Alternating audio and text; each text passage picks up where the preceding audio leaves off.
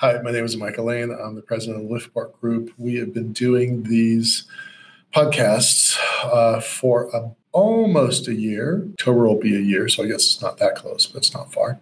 And what are we doing? We're focusing on uh, three topics really the money of space, the capitalization, the policy, what's happening at the federal level in order to uh, get to that money, and the infrastructure. What are we what are we building out as a result right? And we have three kinds of shows. We have a news show. We do a policy deep dive when we look at federal document whether it's our country or another or some other report or industry report. And then we have guests.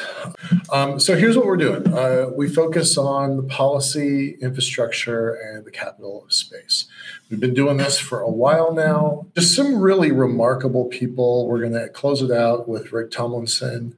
But there's a we're doing a dozen of these interviews, so just kind of stick with us over the next couple months. That show is on Tuesdays, same time, five o'clock, and then the Mars Society is hosting a show once a month called Red Planet Live, and Emily Calandrelli was on that show last week. So hopefully, hopefully, um, we're really starting to grow our client list as we start growing our other uh, content here. We have a lot of stuff in our Dare Greatly podcast show that is here. This is the the Dr. Zarnick show. Uh, Dr. Zarnick is a professor at John Hopkins, and he teaches um, military professional education uh, for senior officers, but he also teaches it for civilians. It's a pretty fascinating conversation.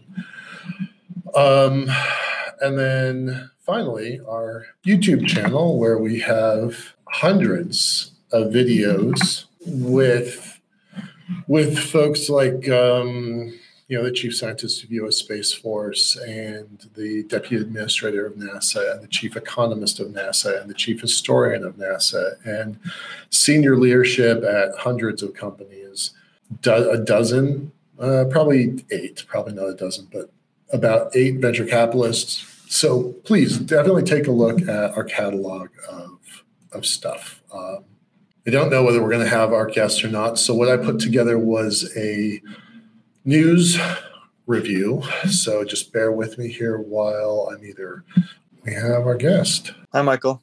Hey, Lennart. How are you? Good. How are you doing? Good. Good. Good. Um, I can hear you. Do you have video or no? Video. Let me see here the first part is kind of an origin story like who are you instead of me reading off a boring bio i want you to spend five ten minutes kind of giving your background and then we'll get into the other stuff i always kind of like let that sit for a minute and percolate for a second because this industry is so new we want everybody to understand there's a lot of different paths into it Okay, so mm-hmm. just just Lennart Lopin of Byte Federal. We're gonna we're gonna go into the other stuff in a minute, but give us uh, give us your background, and I'm gonna put together caption kind of on the fly for you. So just yeah, yeah.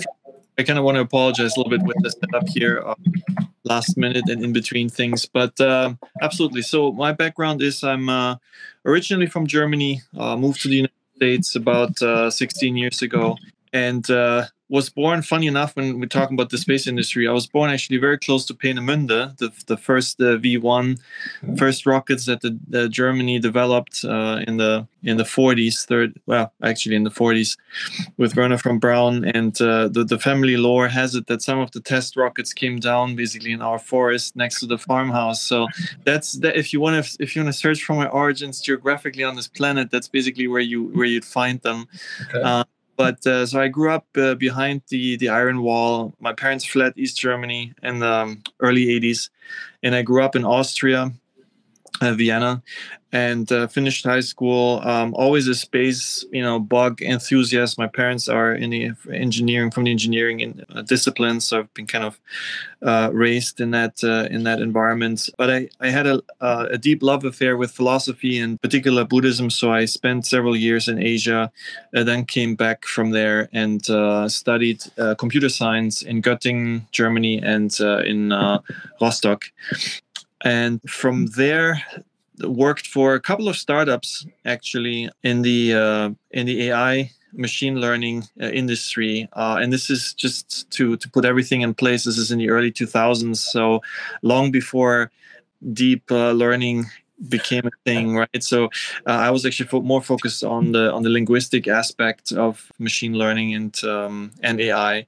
and then in about 2011 i came across bitcoin and uh, fell deeply in love with uh, with cryptocurrency and the whole uh, libertarian aspect, especially given given the background that I had uh, with the space. Been dabbling with various projects in uh, in cryptocurrency. So everything from early trading systems uh, to uh, automated investing in microloans really have seen everything under the under the sun and basically two things came out of this. One is the company that I'm currently the CTO and co-founder of, which is Byte Federal. It's one of the largest Bitcoin ATM operations, um, not just in the US but in the world. Yep. And the other one is uh, kind of the the labor of love is the Marscoin project, which started in 2013, 14. So also relatively early. Sorry about that.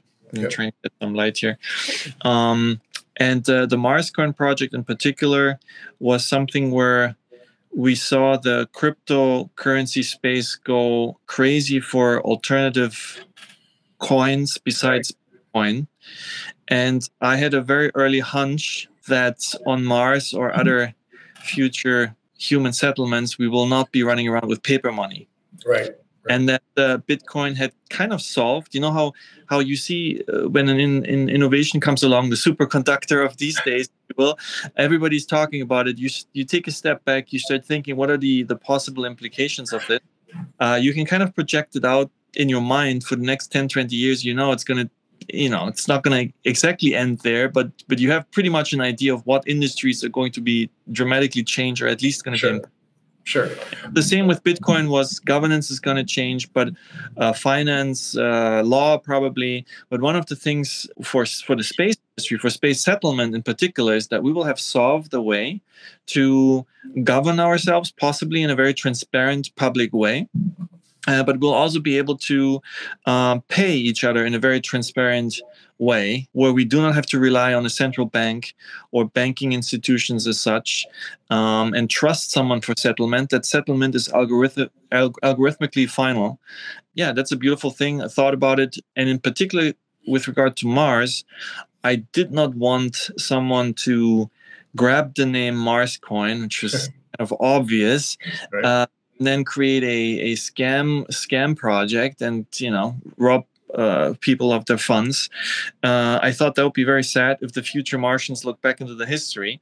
So I thought, let's take let's take the idea of what it means cryptocurrency for space settlement, and in case for Mars, just write it just write it down. Take the take the domain marscoin.org, which which we did, and then just put up a white paper. Like, what does that mean in terms of the the, the further human settlement? That's what we did, and immediately up, up on launch, if you will, of this idea in the beginning, we had immediately international people reaching out from all over the planet. Everybody was talking about it and thinking about it, and they have been up until this moment because it is a rather rather obvious um, idea if you if you take a step back and think about it.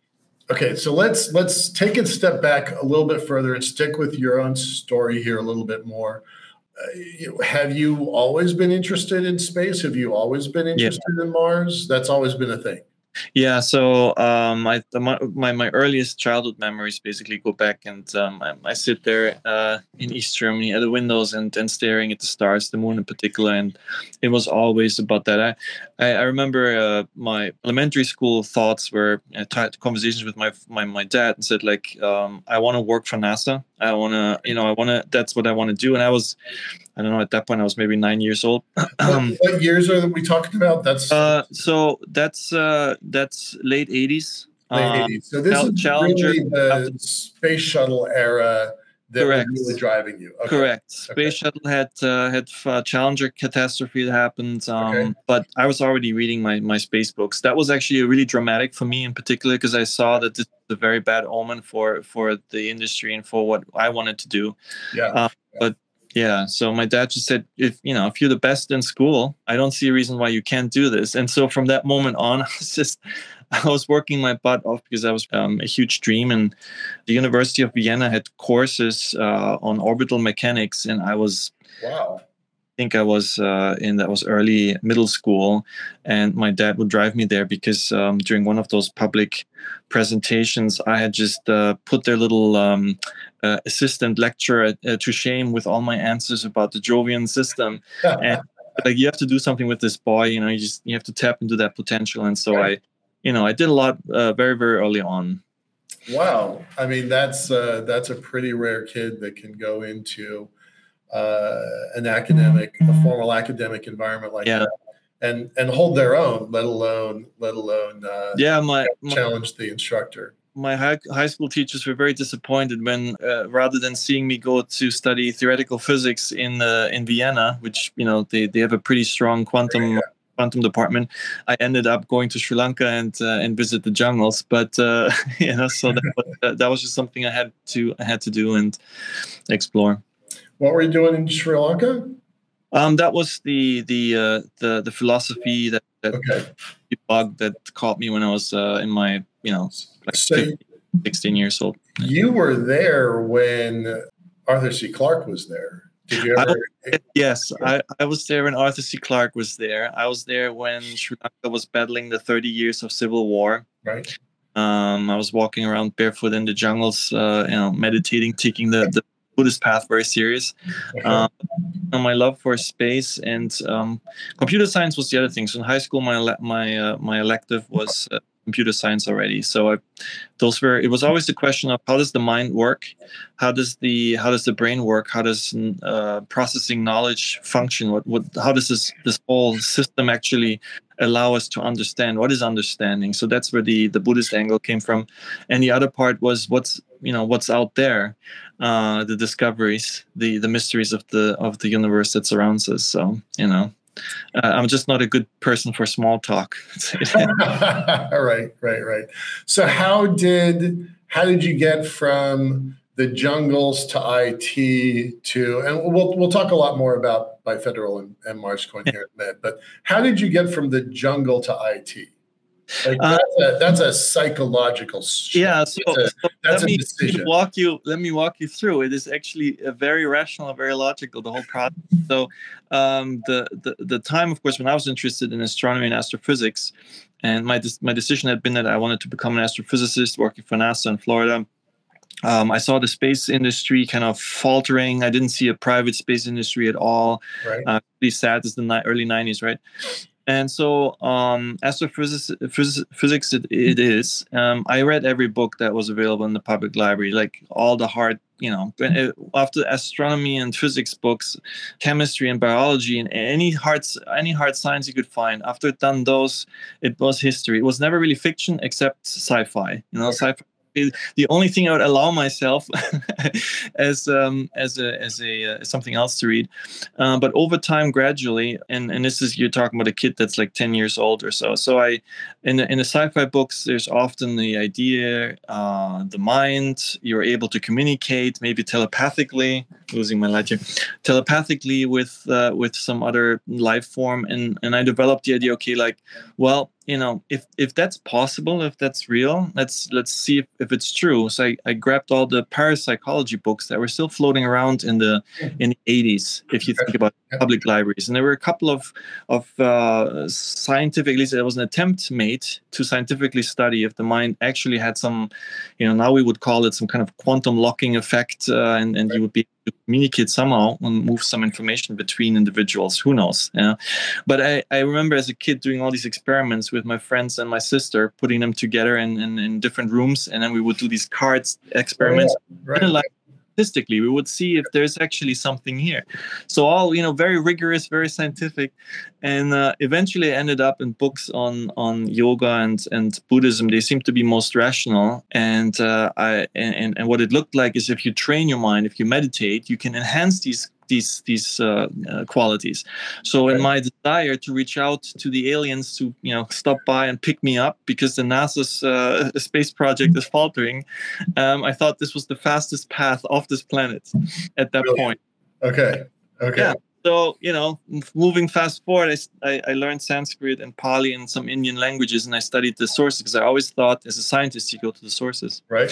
So I'm, you know, now I'm like 13, 14, but I've totally dug myself into the Buddhist philosophy and um, wanted to explore you know the utmost. Like what what can i reach what can i reach meditating around the clock? Like what's the limit there? Wow. And the journey ended up uh, me you know going to sri lanka i was 16 the first time i was in sri lanka and my parents weren't really very happy about all of that.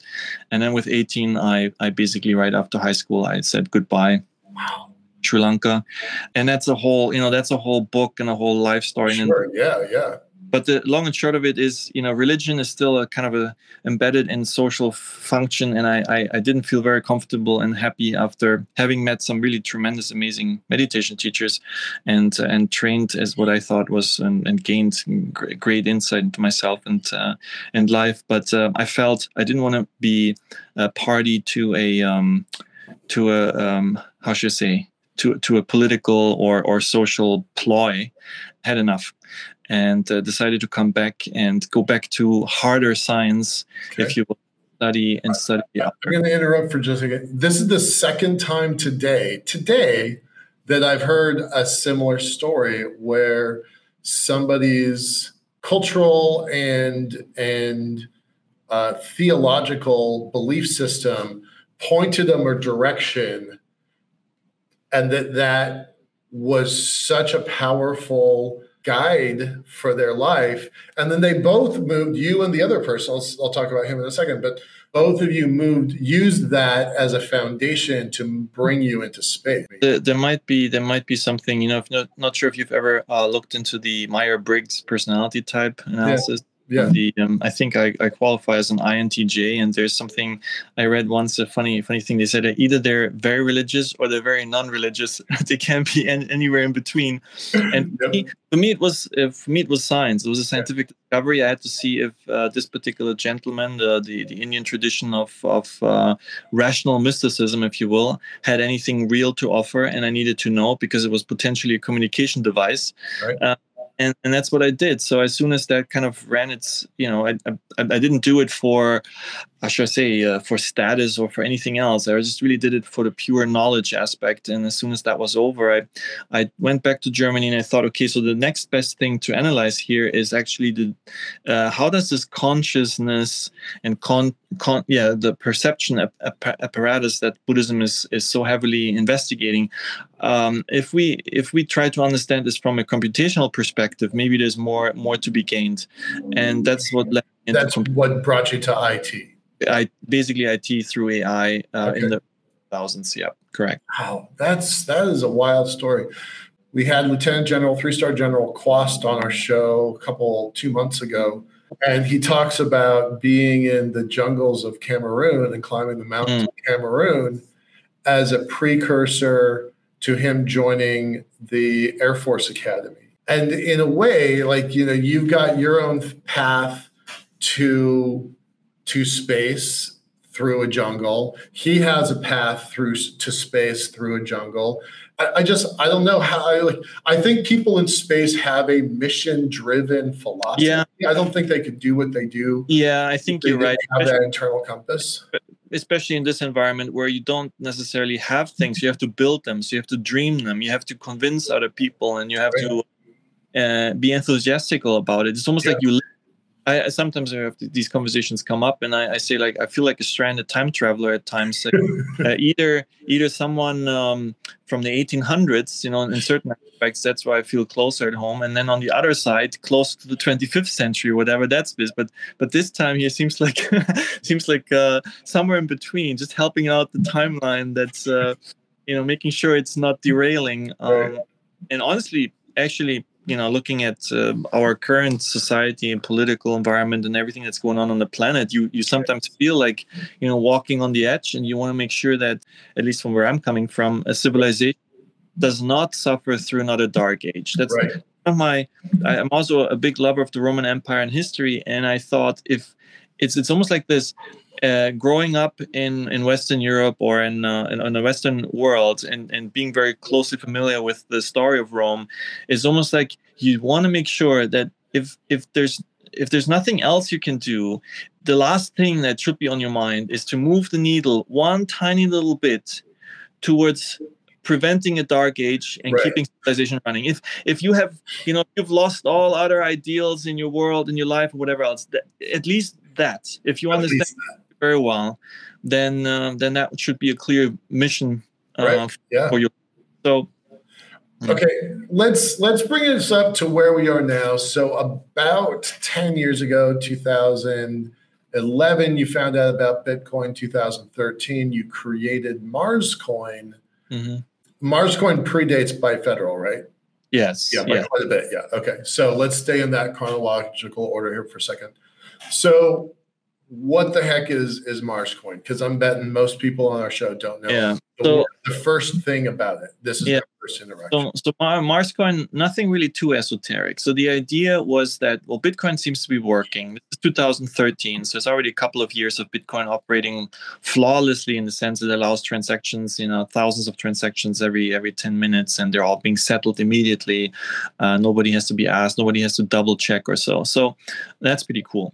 Um, in 2013, beginning 2013, I believe maybe even end of 2012, uh, 2012 Litecoin comes out as the first kind of com- mini competitor, not really a competitor, but to showcase you can also run an additional chain, an additional coin, and experiment with it. Mm-hmm in 2013, all of a sudden, uh, I'd say a thousand uh, more or less theme-related coins were launched, and that's the point where I thought, like, um, and uh, we we had thoughts about this for for a year, watching all of this unfold. Uh, friends and I had lots of discussions about space and cryptocurrency, and and I thought, you know, I need to put uh, down my thoughts on a on a website like a white paper, and just um, make a a statement uh, summarizing what would uh, what would a Martian world look like uh, from a financial perspective with a cryptocurrency in place. That was really the idea um, to to start with, mm-hmm. and we used the uh, and of course one thing is just talking about it. The other thing is then like why don't we just take a fork, a copy of Litecoin. And um, actually run a network. Run. Hold, hold on a second. What's a fork of right. Bitcoin? Right? Okay. Start there. Yeah. So Bitcoin, for, for those who are not so familiar with, is in essence code, um, a computer program that anyone on the planet can run. And when you run that code, you're connecting with um, other people around the planet and you join a network of computers. Um, within that network of computers, transactions can be sent from one node to another node and they are sent in a decentralized manner. So there's not one central authority like a paypal or venmo or cash app that uh, makes sure when you send your $10 to your friend um, you know he's not secretly making a copy of it and now has $20 or so. Right. Um, and the way bitcoin does that that's actually its breakthrough is very um, is a very unique system of combining game theory with cryptography if if anything i don't want to go into the details i'll yeah. a lot of information out there that's that's the basic gist of it so, so you took you took the the basic functionality of um, of Bitcoin that was kind of battle tested in 2011, Correct. 12, 13. Correct. And you made a similar i won't say clone because the dna changes a little bit but it's yeah. it's 99 yeah, you can you say you can say clone but we made adjustments to it so we changed uh, the amount of coins talk uh, you know coins that are uh, generated by the network. We changed the speed a little bit. We made it actually we adjusted it to the uh, to the cycle of of um, of mars. So this the, the the whole day on mars is a little bit longer than 24 hours as most of you know. And uh, we were trying to time the uh, the halving of how many coins are being generated uh, based also on the orbit of mars. So these are a little bit gimmicky things just some small things things. It was more the, the initial idea was set ourselves apart from the existing networks and then let Marscoin be an explorative uh, um, bed for innovation. Let's have a coin and network where we can experiment with it, where we can make changes to it. Obviously, with Bitcoin, we can't really make changes to the network itself. That's you know, it's a it's a it's a planetary financial network and it's beautiful in it, in it by itself. Um, but we're also not here trying to create a uh, you know 50 new coins to uh, scam a million people into giving us money. No, right. we will have a network of our own for experimental purposes, um, for testing out technology in particular. And it took a long time, but we got there. And governance aspects, which will be very interesting um, for Mars, a transparent way to run elections, for instance, so that we all know exactly uh, what we agreed upon, and, and it's and it's um, uh, verifiable, it's auditable. Um, so so that was the the idea and, and the, the thought behind creating our own network and running it and getting it off the ground, which we did and we launched on January 1st, 2014. So we, we, we yeah got a nice day. We were working really hard over Christmas 2013 to uh, to be able to launch the network on the first of 2014. Brilliant. Uh, I'm just going to share somebody uh, in the chat is like it's our galactic destiny to go to space. You got to love a, a, comment like that. So yeah, absolutely. I agree. Appreciate it that. should be it should be the humans who uh, make it first to the center of the galaxy and, and on this place. So you know we you know the Fermi paradox and all of that comes with it. It's just obviously every uh, space geeks um, you know big topic uh, to to think about. This is actually how I probe and I meet someone interesting. Uh, the first one of the first questions I ask is, "What's your what's your thoughts about the Fermi paradox?" It's really interesting to see how people tackle that that uh, that thought. Right. But no, I, I agree, and I agree, and, and and we've been sitting on Earth for quite some time, and you never know when it's the the last year. Hopefully, it's going to be a while. All right, so now now we've got this this Mars coin concept. You're beginning to get some traction around the world. You know, full disclosure, uh, we hosted the Marscoin event, uh, Marscoin Expo last year and the year before. So this will be the third time that we've mm-hmm. hosted this thing. I don't want anybody to think this is a pump and dump scheme or anything like that. I have four hundred dollars in this cryptocurrency. That's it, and, and, and nothing in anything else. So you know, I don't uh, I don't have anything to kind of like. And then that's maybe also what I want to oh, say what's the point? What is what is the point of Coin? Why do why is this thing an interesting experiment and what utility does it have? Yeah so there's if you look into if you google on on youtube you see some of my older talks that i gave at the mars society convention in 2017 2014 mm-hmm. so there's several talks that i gave. So uh, for for those of uh, the listeners who are interested in a little bit more substance i most definitely would like them to uh, to take a look at that. But uh, the initial thought process of course was was this. And um, if you look into the history how the colonization of uh, America occurred and happened, uh, then it's intricately linked to the stock market. Mm-hmm. Because once you have a very risky endeavor and you need large sums of money, the stock market is actually a very beautiful way to uh, raise capital. You distribute the, the risk on a lot of shoulders. You don't have just one person, you have a multitude of people come together and uh, in, in for America, that meant a lot of people in Britain came together, bought shares in ships, and not every ship would make it. Mm-hmm. And then they would get a certain share in the colony, and whatever the colony created in terms of economic uh, return would be partially owned by the the folks who set up the whole endeavor. So if you look at that, uh, forgetting for a second all the craziness uh, that Wall Street and securities laws has have brought upon our uh, capitalist world. Um, that was really what fired up in the 1800s the industrialization of the United States from the from the colonization event in the 1600s then you know even faster in the 17 and the 1800s it was insane. The, the, the, the gold standard the inability by the government to create fake currency out of thin air, but the necessity of individuals to trade with each other and to create value with each other um, uh, was, I think, what changed society from an agricultural society over, you know, tens of thousands of years and allowed civilization to be built. Uh, if we go back and look at other empires, I believe, you know, there their their success and their failures are very closely linked to the way they handle their money. Money is a community building um, tool that can be extremely powerful and, and beneficial, or it can be abused, and then you know you have negative effects. Don't really have to go into that; everybody can see it. Uh, so yeah, so the idea was the first idea with something like Marscoin was like, look, if you look at this closely, this could be a tool for planetary fundraising. You could say. Um, if we donate a certain large chunk of Mars coin to, let's say, the Mars Society or Mars One or even Elon, SpaceX, or whatever, and we start using Mars coin on a daily basis, uh, the uh, transfer of fiat currency into Mars coin would make the individual Mars coin more valuable. Hence, the uh, funding of these organizations would be um, part, part of that, if you will.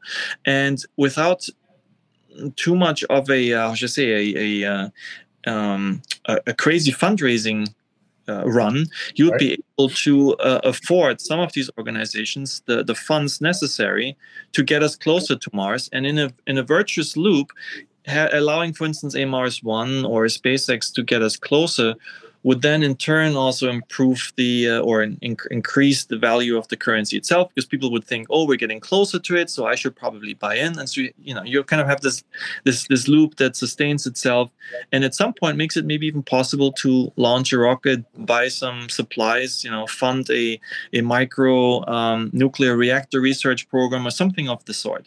So the fundraiser aspect was definitely there in the beginning but as the whole crypto space exploded and and developed, it was very clear that Wall Street and SEC would not want any of this, um, and so we we I think.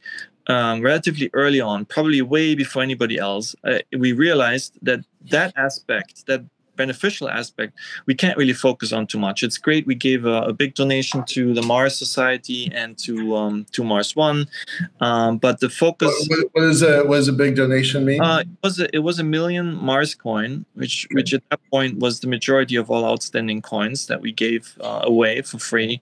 Yep. Uh, not like we can print this. You actually have to mine these coins. So this was a lot of work a lot of electricity donated by uh, individuals around the planet who mined on behalf of um, some you know greater good if you will and then gave away these coins and handed them over in 2014 there was an event at the mars society convention and we handed over big checks to the to the uh, uh, to mars one which was still alive alive and kicking at the time and to mars society um, so that's the that's the planetary fundraising aspect. And, and how did how what was the what was the reaction at the Mars Society, and then what happened with Mars One?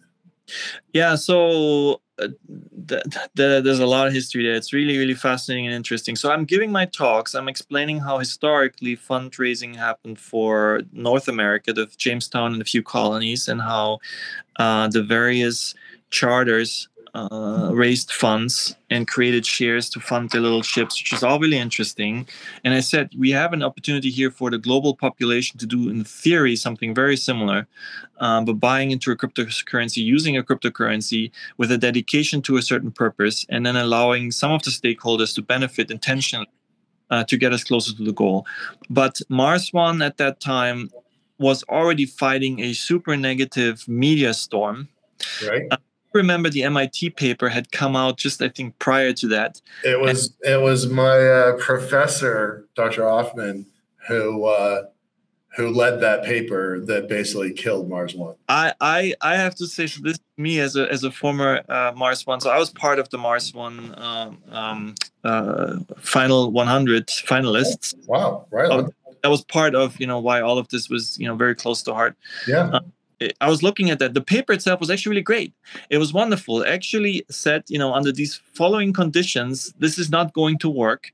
Um, and it and it is just like any research paper should falsify certain uh, ideas, and there's nothing wrong with it. But the way one saw it, probably because they were criticized left and right, they also pushed back very hard on this paper, and it really didn't have to. And only I think too late they turned around and said like oh thank you very much for actually doing all this research which i think right. should approach from uh, from day one. But anyway, hindsight 2020. So, you know, uh, Bas did an amazing job, just you know, running with this idea and pushing really hard and getting everybody in, involved. So I have just the greatest respect for everyone who was on that team and, and involved. Uh, these are these are wonderful fo- folks, you know, through and through. It was a very, very long shot, and we all knew it. Yeah. But, but yeah. So Mars One got one of those checks from us, five hundred thousand Mars coin. The Mars Society, Dr. Zubrin, uh, who invited me actually to the conference, and he was yeah. super open. He was super interested, and I think he has a big uh, heart for libertarian ideals. Yeah. And so that reception was was extremely welcoming. But but Bas at that time did mention he he didn't want to give up on the stock market, on the established stock market. And it's funny because we're talking of 2014, mm-hmm. way before all of the ICO crazy right, right, right, lawsuits and all of this stuff was still in the future. We had these conversations in 2014. like, let me go through the stock market. You know, I, I take your check but I don't think cryptocurrency is going to go anywhere. Yeah, because who cares about this stuff? It, who cares about who cares about cryptocurrency? Okay, yeah. So anyway, yeah. Uh, personal story here. Um, I I bought my first Bitcoin in uh, maybe it was 2013 or so. And uh, fast forward when I started Liftport, when I restarted Liftport, uh, a single Bitcoin was worth just under a thousand dollars 980 960 and and i had nine coins and i'm like ka-ching i am cashing out because this mythical money cannot possibly go over a thousand dollars. I'm i'm cashing out at the very tippy top of this uh, of this craze.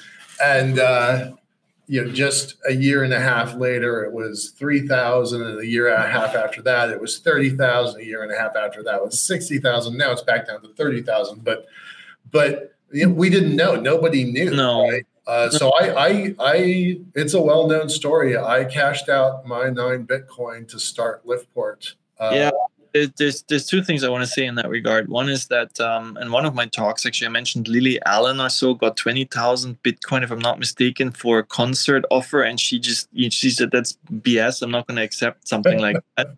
And I, I mentioned it in the in the uh, talk, uh, whenever it was, that was 2017. Now it would be even more insane. She could have bought easily two or so Falcon 9 with it, and and so you can't really dismiss this whole um, this whole idea. Now launching a financial system from the ground up is something of a historic event. I, I, don't think many of these other coins will ever get to the same token, to the same network effect. That includes Mars coin as well. Okay. It was never meant to take over or, or, or create financial gains for us. In fact, the amount of money that I lost just maintaining this network, spending it on service infrastructure, people have no idea. It's very expensive.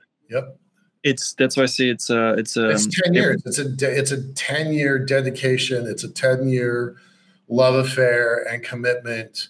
And and all you know, sometimes you have a lot of people helping you, but there's the there's the months or years where nobody's there helping you and um, uh, and and and the decision was made from day one. This is not a scammy project. I'm not going to run around and advertise some uh, you know some some utopia or whatever, and then try to rip rip off people. No, this was very clear. We believe one day um, uh, we we we want to for one day someone to take Mars coin uh, to Mars and run it there, mm-hmm. and so whoever leaves their fingerprint, if you will, in the network now, it's going to be. I'm pretty sure the future Martians, when they look back now will have uh, at least not a scammy, you know, crazy, uh, ridiculous project. They'll have something that, that they can be proud of to look right. back at. Yeah, and yeah. and they'll have fingerprints of all the humans that touched it, all the all the Earthlings early on that that believe that Mars will once, you know, have a thriving, flourishing economy and civilization, and they'll be proud of that. So that's you have to go into it with the basic mindset that someday in the future, it's not tomorrow, it's not next week, it's not next month, but someday in the future, there humans will settle Mars, and and that that kind of gives me chills, right? Yeah. Like that is a that is a hard idea to really wrap your brain around. Um, everybody who knows me knows I am much more interested in the moon than I am the Mars. The Mars, but over the last couple years, I, uh, especially as we got closer to the uh, uh, the Mars Society, and that that has really kind of opened my eyes a little bit. Um, I've learned a lot in the last three years or so. Um, but the idea that we are going to settle another world, uh, and this is the only generation that will ever be able to say that. Yes. Right? It's going to happen now. Um, yeah. When when we land boots on on Mars, whether it's a governmental program or a private program, you're going to be able to point to a few people and there are going to be individuals that made this whole transition possible. One of my professors, uh, uh, Dr. Diamandis, he's, he likens it to a lungfish out in Africa that moves from the water to the land and then nothing was ever the same after that right there's only one moment where you transition from a liquid environment to a stable terra firma environment that happened millions and millions and millions of years ago. Yeah. And now here we are again we're taking one world that we live in and know and are comfortable with and moving to another world that we don't know that we're uncomfortable with and yet we're still going. I mean it's a remarkable time. It's a remarkable time. No. and, and yeah. so you're trying to build one element of the infrastructure necessary for mars yeah absolutely there's you know while you're talking there's so many thoughts popping up in my head I forget forget half of them. I was gonna say like the, the moon obviously in, in my mind in my mind it we're already so far behind. I you know you grow up as a child in the in the 80s 90s and um, you see the cities on the moon. They should they should be there already. I look at the moon every morning and I'm like uh, or evening it's taunting, and it's like what are you guys what are you guys doing? Um, yeah. What saying very often resonates obviously with with a lot of people that th- this sci-fi world that we're dreaming about it's it's to inspire us. We can do it. We really can. And the same way that that settling North America was an insane challenge. Yes, there was water. Yes, there was air, uh, but people died like flies. It was a very challenging environment. And in a in a modern day in era where we're talking about room temperature uh, superconductors, Mars is challenging. People will die. It will be very difficult. But I do believe humanity needs these challenges to to grow. We cannot stagnate. We can't sit around. And the whole thought and process that you know resources are limited, the Earth is limited we're doomed, the future is disastrous. It's terrible. We really need to shed that mental cor- corset. Yeah, that framework, that framework is to. We need to flip the script on, on yeah. positive. We need to see these cities on Mars that one day will exist. And yes, it's of course in a, in a certain point in time, you are the dreamer, the fish is still in the water, but there's a potential for it. Once that happens, it's a paradigm shift. Right. Once you're able to live in a in a biosphere um, through engineering, we can live anywhere and that's and that is mind blowing and by itself. Yeah. So so okay, so let's let's stay focused. So the mechanics of Mars coin are very very similar. It uses a very very similar algorithm to Bitcoin and Litecoin. It's familiar. It's been around for ten years. Who cares? Why do we even need a coin? Why don't we use established systems like Litecoin and mm-hmm. Bitcoin mm-hmm. and Ethereum that are giant, have huge commercial interests. You know, governments are are bought in. Why? What's the point? I mean. Yeah. So, so one aspect is uh, for those familiar with with the, the physics of our little solar system, uh, whoever is going to end up on Mars, they unfortunately cannot tap into the Bitcoin, Litecoin, or whatever network. They have to start.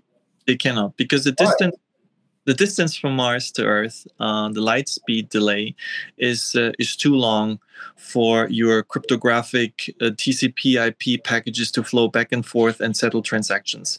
The delay. Yeah. It's too far for a transaction that originates on Mars to settle with a transaction blockchain yeah. on Earth. Yeah, if you, it's a light distance communications problem. Correct. And there's a there's a beautiful there's a beautiful um, paper that was written. It's called the the Hash Wars, which actually makes a point that at some point people might try to stick a flag, if you will, into new territories further away from the existing um, um, body of human civilization in order to create new chains, new cryptocurrencies that are actually too far away, if you will, that they can't communicate with the with the past. They have to create a new ec- economic zone, if you will, a new co- economic environment. Whoever is going to go there first will have an incentive to be the first because they can be the ones that start and launch that financial system. It's a very interesting concept. Wow. But, but, Mars necessitates its own cryptocurrency. Whether it's going to be our little Mars coin or not, it's a different question. But there is something to be said about a network effect. Whoever launches a coin first on Mars, it's probably going to be the stickier one. And we were we you know we're hoping that it's going to be our MarsCoin. And we we built tools over the last couple of years that make that a a better choice for someone who is moving to Mars. In particular, the governance tools that we built last year around concept of the Martian Republic. Uh, those are very interesting. We wrote a wrote a paper on it, published that as well. Transparent. I think we're the only ones that actually have proven a voter registry based publicly auditable blockchain based voting system. So where, where the vote of the individual is publicly would say that again. Yeah. Publicly, so, so give it, that again. Yeah, the, the key factors are most of the voting that typically happens nowadays on blockchains is completely anonymous. With with the with the problem that you do not know whether one individual bought ten thousand you know ten thousand votes or 10,000 people bought, bought one vote. And so you end up with uh, elections that really are not very meaningful in that sense or you have elections in the current environment where they're very centralized where you have to trust one one individual so or one entity. What what we came up with is we used a um, a coin shuffling protocol which was invented i think also in 2015 by some research group and we're using that to shuffle our votes and anonymize them but you can trace back that any participant of that particular voting process is part of a publicly visible voter registry. So very similar to our voting works nowadays, where the citizens are uh, listed in a in a in a registration in a voter registration. So you know you you deal with known entities, but here you have them cryptographically share with each other a public key, so there there's no cheating possible because it's secured by cryptography, unlike our uh, unfortunate governmental systems that are a little bit behind. Right, right and the votes can be can be done online uh, placed online instantaneously and the audit can be done instantaneously. So you can vote on any topic tens of thousands of people and the hive mind if you will can come to an agreement on certain topics.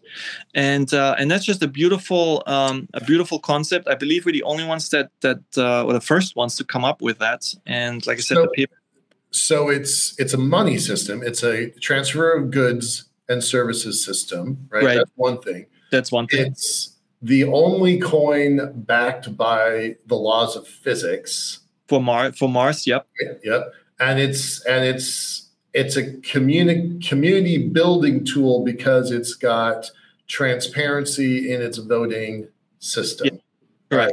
So what you're really trying to build, yeah, there's a money component to it, and yeah, there's a community component. But what you're trying to build out is a utility tool set that right. a community on Mars can use in their in their daily transactions. Okay. And and, and then obviously they don't have to. They can start from scratch. But yeah. we we hope that all of the work that we do, the tools, the uh, the, the papers, the, the the thoughts, the thought processes, and the experiments will at least help them right? So that's that's the process. But in the end the, the goal was to create a uh, if you will an, an, an iso a, an image of, uh, of a server that they can spin up. They will have all of the tools available with each other including uh, uh android based tablet based uh, little panels where they can have their own uh, wallets. They can send each other transactions near near free and they can vote on topics that come up. So you know as soon as you start a small settlement a small group of people they will have to communicate. Sometimes they will want to vote on something. And i think very early on we're, we, we are homo economicus we will create value for each other and we will want to find a very fair way not just necessarily bartering. I think we we step past the bartering stage pretty quickly especially in a techno- technologically right. uh, advanced uh, group of people. So so yeah, we want to build these tools or have these tools built and um, hope that at some point whoever is going to be first will take a little USB stick uh, with them and then uh, kickstart the process over there. Yeah, yeah. Um, talk about the community. Talk about who's building this stuff. Um, you know, uh, you know, how how would people get involved if they wanted to get involved? Yeah, so it changes, of course, all the time. This this being a, a very decentralized project around the planet. So um, I'm I'm extremely I'm actually very humbled about all the people that have uh, contributed over the years uh, to Mars Coin. Um, hundreds of people. I can't I can't name them all. Very often I don't even know who they are. They're they're anonymous. They're helpers. But uh, so the the projects themselves, most so we have a, a GitHub um, account, Marscoin, that everybody can look at. There's lots of different projects. We're always looking for developers. Anybody who out there who wants to develop, wants to be part of this, please join us. We have a, a Discord channel that's very active. Uh, we have various uh, um, um, developer community tools where the developers talk with each other. Uh, my company that I started in 2016 is uh, contributing a lot of resources to the project as well as donations. And um, so some of the development comes from there. Um, but in general, it's a it's a it's a project driven by a lot of people around the planet. Discord is, I think, the main place where everybody communicates. Yeah. At this point. Let me uh, give me a second, and I will get to the Discord. Uh, and follow us on Twitter, marscoin.org, marscoin.org, and um, the various other social handles. Very pretty easy to find. Man, we've we had time to build our presence over the last ten years, um, even if we didn't advertise much. You know, been around for a while. Right, right, right. Uh, I'm trying to find a link to share. Let me just. I'm not. I'm not in the right spot. Hold on a second.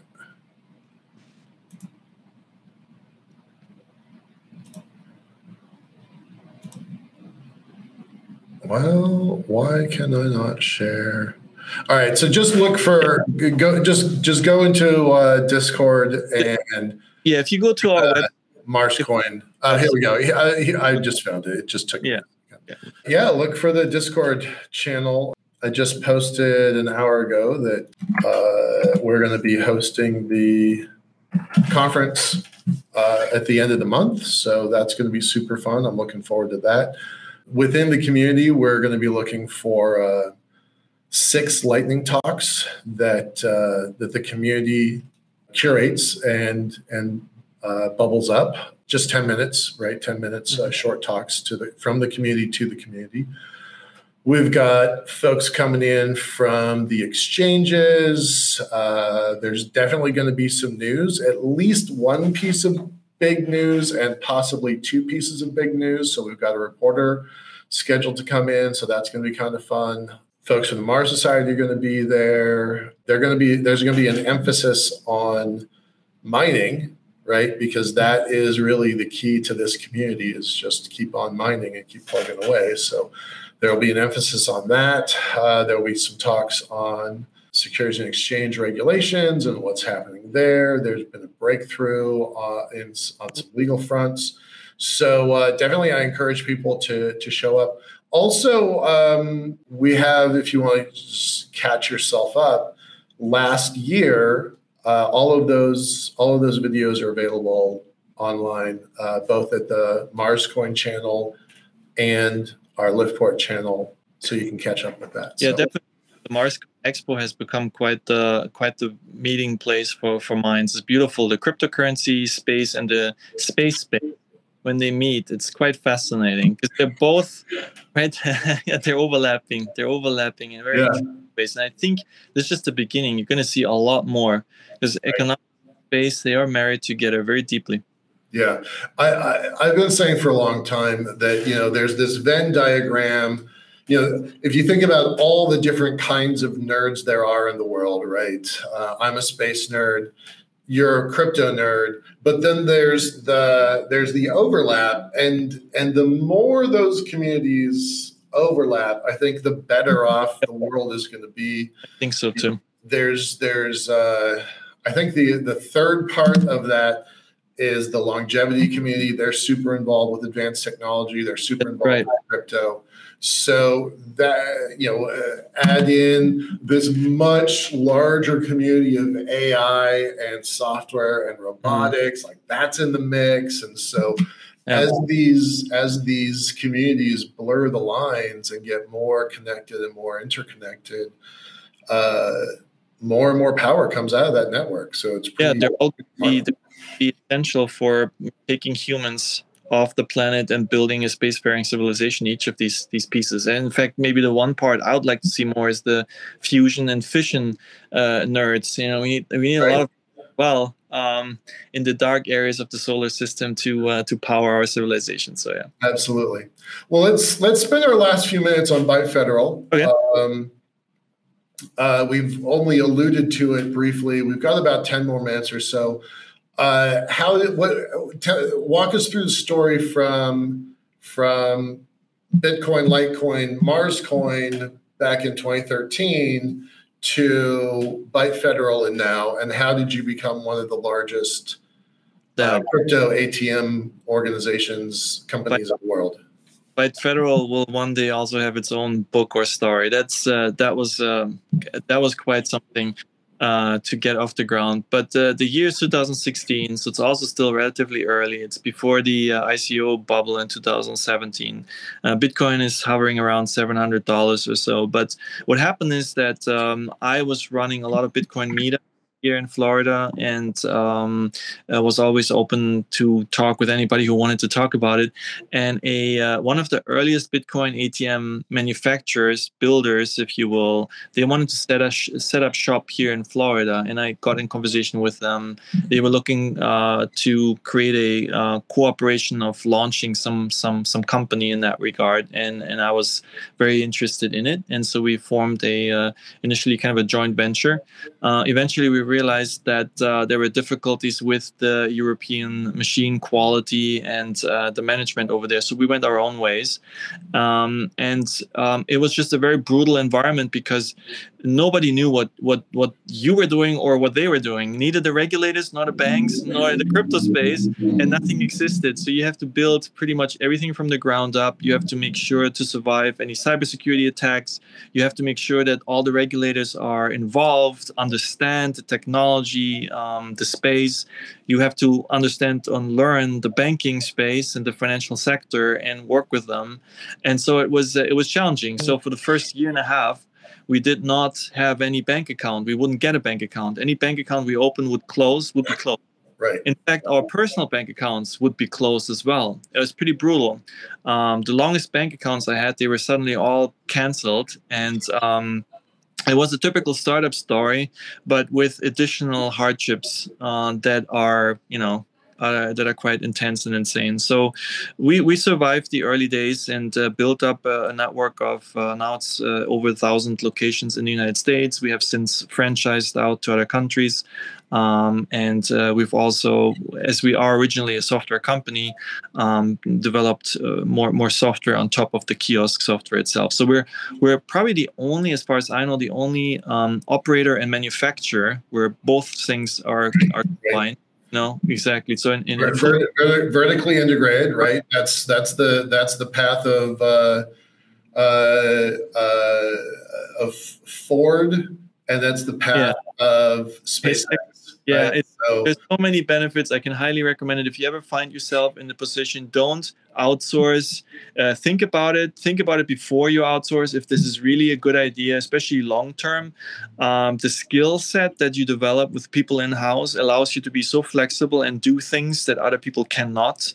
Um, and uh, and I think we greatly benefited from that. You know, so the, the the metal comes in on the one side, and the the kiosk and the software goes out on the other, and that's a that's a pretty cool thing. So you've got about. Um a, about a thousand machines deployed.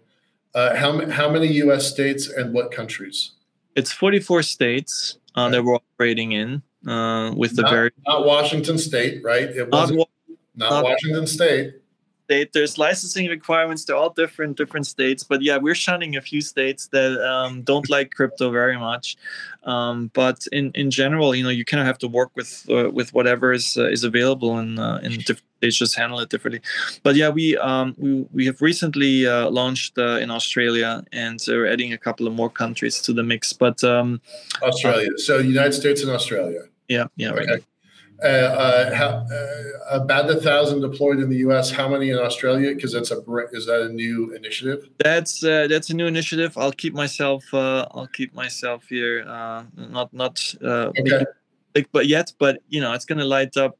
it's gonna light up pretty soon. Well, we're uh, you know the our our show is about that intersection of infrastructure, policy, mm-hmm. uh, and and hardware, right? So you know, focus on space. So we're our whole audience understands, you know, the money of space, the capitalization of space, policy, infrastructure. All of those things have to work together, or nothing happens at all. So we're very comfortable with that kind of, you know, Correct.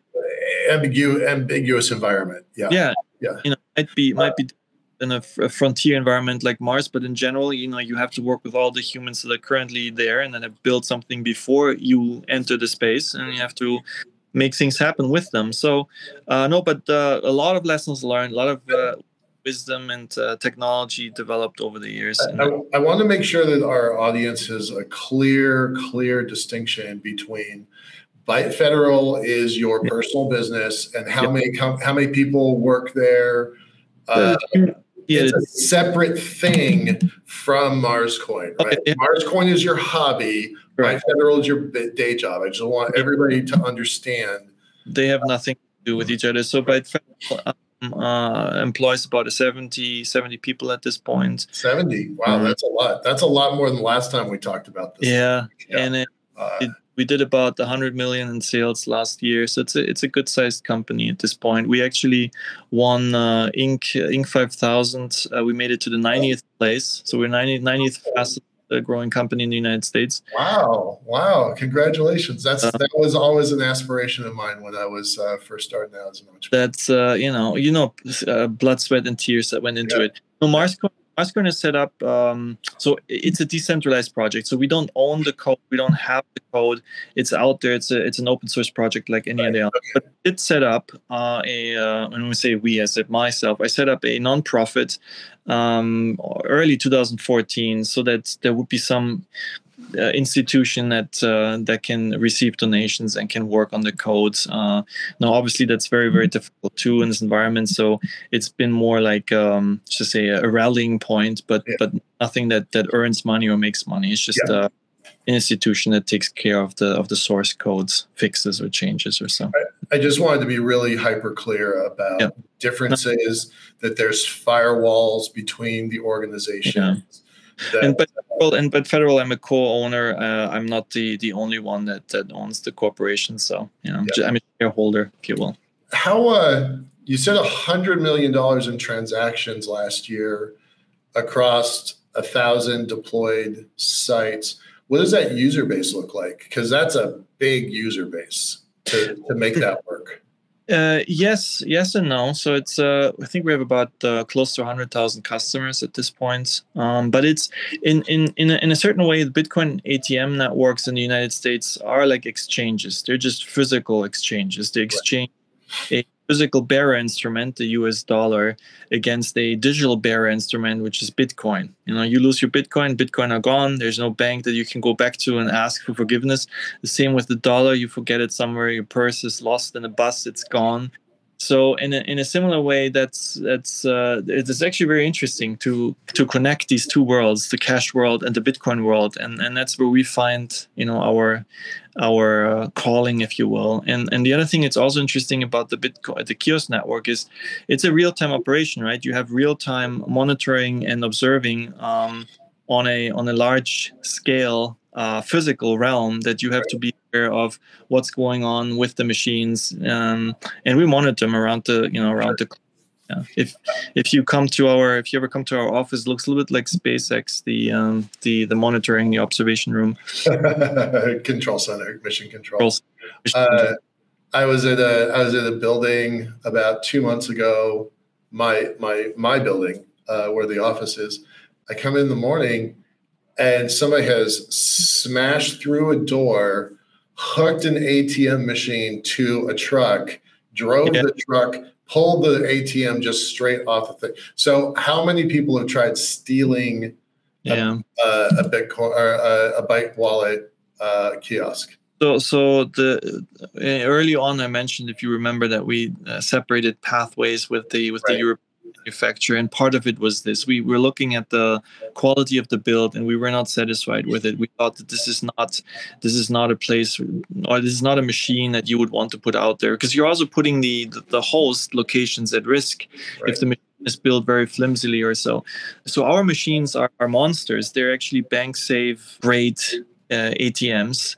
They're 400 pound monsters. They get bolted in. They have like 20,000 uh, uh, pound shear strength on the on the on the bolts itself when you them. So if you were to strip your your chain around it and uh, race off with a truck, you're probably going to lose the, the bed of your truck. Right. If, right. if the concrete is cured well, you know, so it, they don't go anywhere, and so they they also uh, uh show a certain certain strength to anybody who walks by, and and makes them less uh, prone to be uh, to be targets, and that was very important. Obviously, all ATMs um, stand a certain risk. Luckily, we haven't had any issues with uh, with our machines.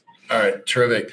Uh, thank you. Thanks for for joining us today. Thanks for your kind of pioneering work on this uh, very novel, innovative tool set. It's not. It's more than a coin, right? It's a tool set. It's a productivity tool uh, for when we live on Mars. So hopefully, we'll have more time to uh, to refine it, make it better, and and working on it um, so that it can benefit the most.